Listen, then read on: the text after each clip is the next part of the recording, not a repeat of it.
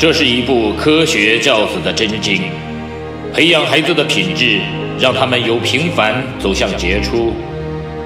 这是一份成功人生的向导，熏陶孩子的灵魂，让他们由普通变得卓越。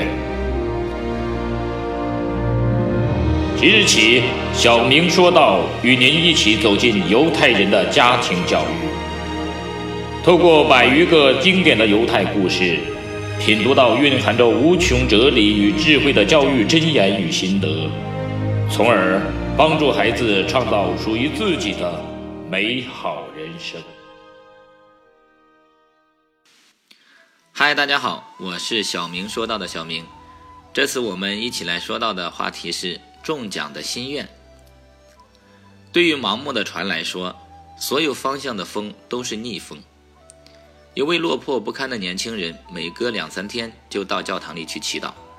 他跪在圣坛前，虔诚地祷告说：“上帝啊，请念我多年来敬畏您的份上，让我中一次彩票吧。”三天后，他又垂头丧气地来到教堂，同样跪着祈祷：“上帝呀！”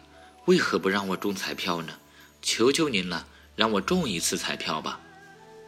又过了三天，他再次出现在教堂，同样重复的他的祷告，如此周而复始，不断的祈求着上帝。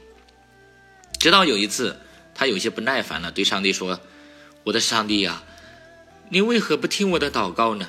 让我中彩票吧，只要一次，让我解决所有困难，我愿意终身侍奉您的。”他话音刚落呢，从圣坛上空就发出一阵庄严的声音：“我一直在聆听你的祷告，可是，最起码你也该先去买一张彩票吧。”与痴心梦想相比，凡事皆不愿付诸行动，对我们的人生来说要更为可怕。